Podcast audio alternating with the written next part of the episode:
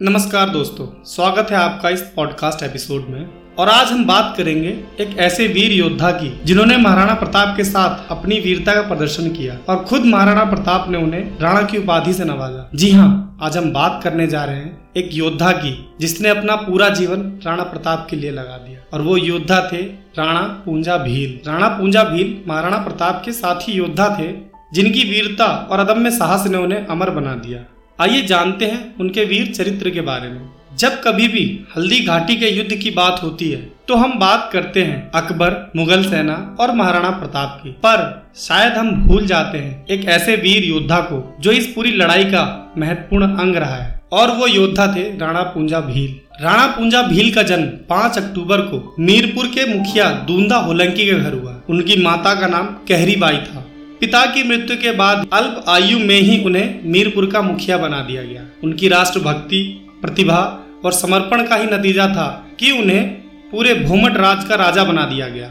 हल्दी घाटी का युद्ध 18 जून 1576 को हुआ और इस युद्ध में राणा प्रताप की सेना के धनुषधारी दस्ते के रूप में भील जनजातियों ने भाग लिया। इन्हीं के सरदार थे पूंजा भील। राणा पूंजा भील के पास लगभग 400 भीलों का एक ऐसा हरावल दस्ता था जिसमें धनुष विद्या से पारंगत और पराक्रमी कुशल योद्धा थे। राणा पूंजा का एक अपना खुफिया दस्ता भी था, जो अपनी सांकेतिक भाषा प्रणाली से कुछ ही पलों में मीलों दूर बैठे अपने सरदार तक सारी जानकारी पहुँचा देते थे। वो चाहे पहाड़ों की चोटियों पर आग लगाना, किसी प्रकार का धुआँ करना, या भिन्न भिन्न आवाजों से सांकेतिक भाषा द्वारा जानकारी पहुँचा दिया करते थे। गोरिल्ला युद्ध में कुशल मुगल सेना पर ऐसा आतंक था कि खुद अकबर के इतिहासकार, जो कि हल्दी घाटी युद्ध में मौजूद था अल बरूनी ने लिखा कि मुगल सेना के सरदारों और सिपाहियों को यह सोचकर डर लगता था कि रात में उन पर हमला न हो जाए। इसीलिए अपनी रक्षा के लिए सभी नगर के चारों ओर खाइयाँ खुदवाई गई और ऊँची ऊँची दीवार बनाई गई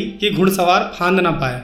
हल्दी घाटी युद्ध में पूंजा भील का जाल चारों तरफ़ फैला हुआ था। युद्ध में घायल हुए राणा प्रताप की सैनिकों की सेवा भी इन्हीं भील परिवारों ने की।